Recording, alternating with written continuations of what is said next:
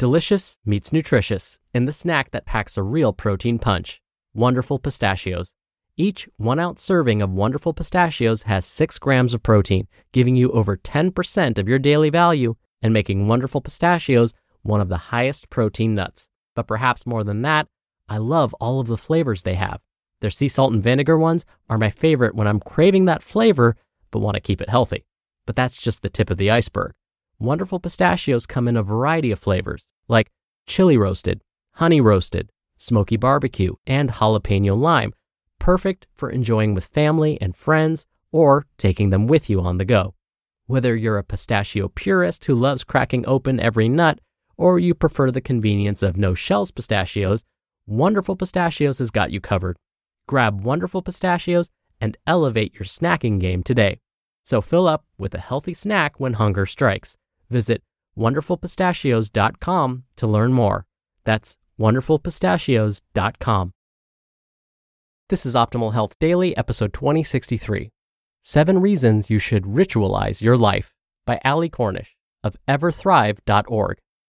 Hello, and welcome back to our weekly bonus episode. This is where I share an episode from another podcast in our network, an article that can also improve your life in some way. And today's comes from Optimal Relationships Daily. You can find that show wherever you're listening to this. So, with that, here's Greg reading for you and his commentary as we optimize your life. Seven Reasons You Should Ritualize Your Life by Ali Cornish of everthrive.org. Quote, Great things can be created by a series of small, seemingly insignificant elements brought together with intention and love. That's adapted from a quote by Vincent van Gogh.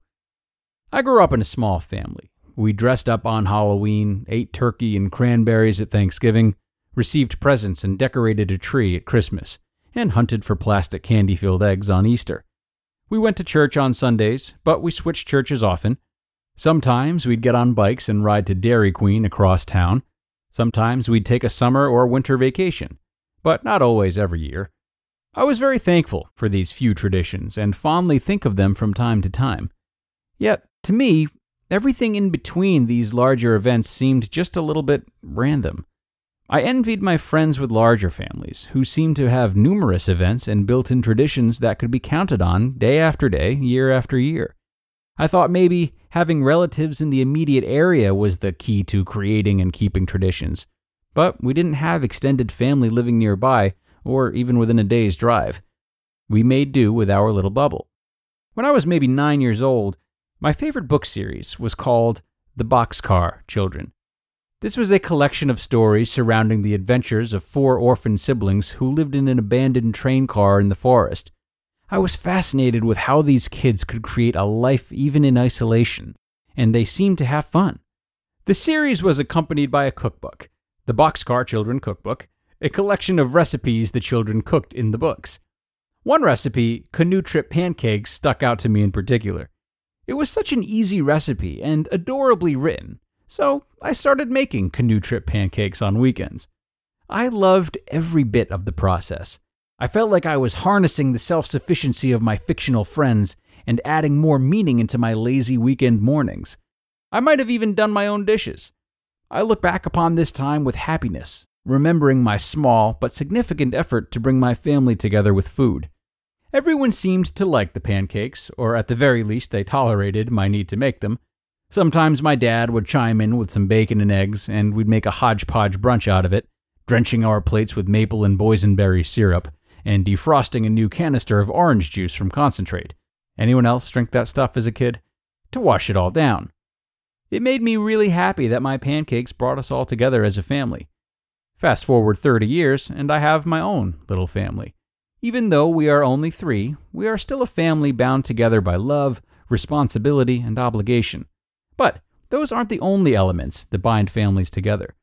Through my childhood experiences and by observing the traditions of my friends' families, I've come to understand that rituals are important for families to grow and thrive.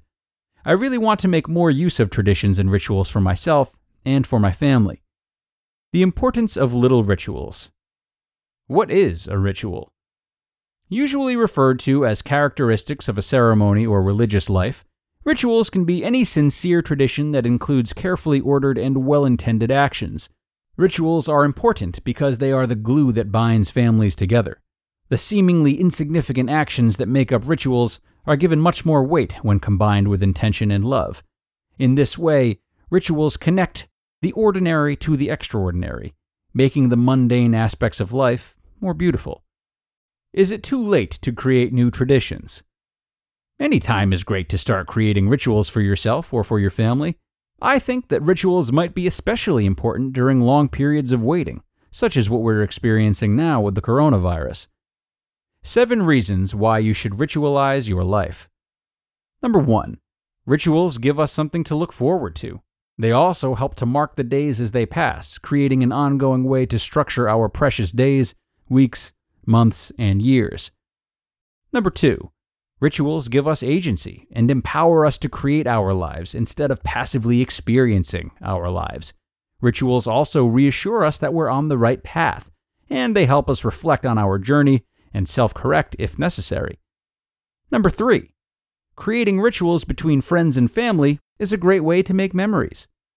Number four, rituals help with setting expectations, and the repetition of rituals gives us, especially children, a sense of security and belonging, in addition to managing our reactions to changes in time and season. Number 5.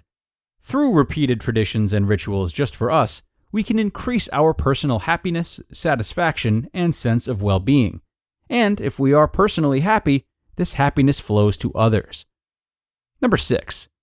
Rituals and traditions aid in building a strong family culture, family identity, and family morale.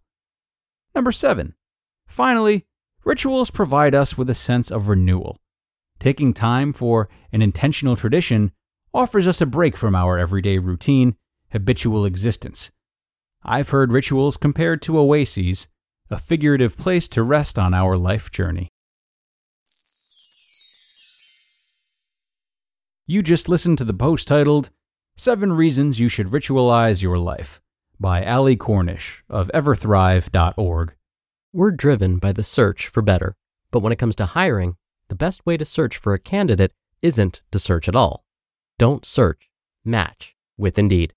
Indeed is your matching and hiring platform with over 350 million global monthly visitors and a matching engine that helps you find quality candidates fast. Ditch the busy work. Use Indeed for scheduling, screening, and messaging 93% of employers agree Indeed delivers the highest quality matches compared to other job sites. One of the things I love about Indeed is that it filters out incompatible applicants. So when you're hiring, the process is much faster, and you only have to consider applicants that are already likely to be a great fit. And listeners of this show will get a $75 sponsored job credit to get your jobs more visibility at indeed.com slash health. Just go to indeed.com slash health right now and support our show by saying you heard about Indeed on this podcast. Indeed.com slash health. Terms and conditions apply. Need to hire? You need Indeed. Some really interesting stuff today from Ali. Rituals are something that I truly wish was discussed more. You know, when all is said and done, rituals are the closest living manifestation, I think, we can get of our values. Marriage is a ritual that expresses love. Church is a ritual that expresses religious beliefs. The list goes on to include smaller, more unique things like, you know, family game nights. And these smaller rituals we have are often thought of as less serious because they aren't as widespread as, you know, marriage or church. But they are often truer to the dynamics we have in our own households, and thus should be emphasized more. It's these smaller rituals that are aligned with who we are, and they don't require the bells and whistles that generations past have put on them. Take this as a reminder to hone in on what your values are and aren't, and how specifically you want to express them in a way that is meaningful to you and your tight knit group, as opposed to everyone else. Do not fall into the trap of engaging in popular rituals out of obligation if they represent things that either don't mean a lot to you or just things you'd rather express your value for in a different way through a different ritual. That is going to do it for today, everyone.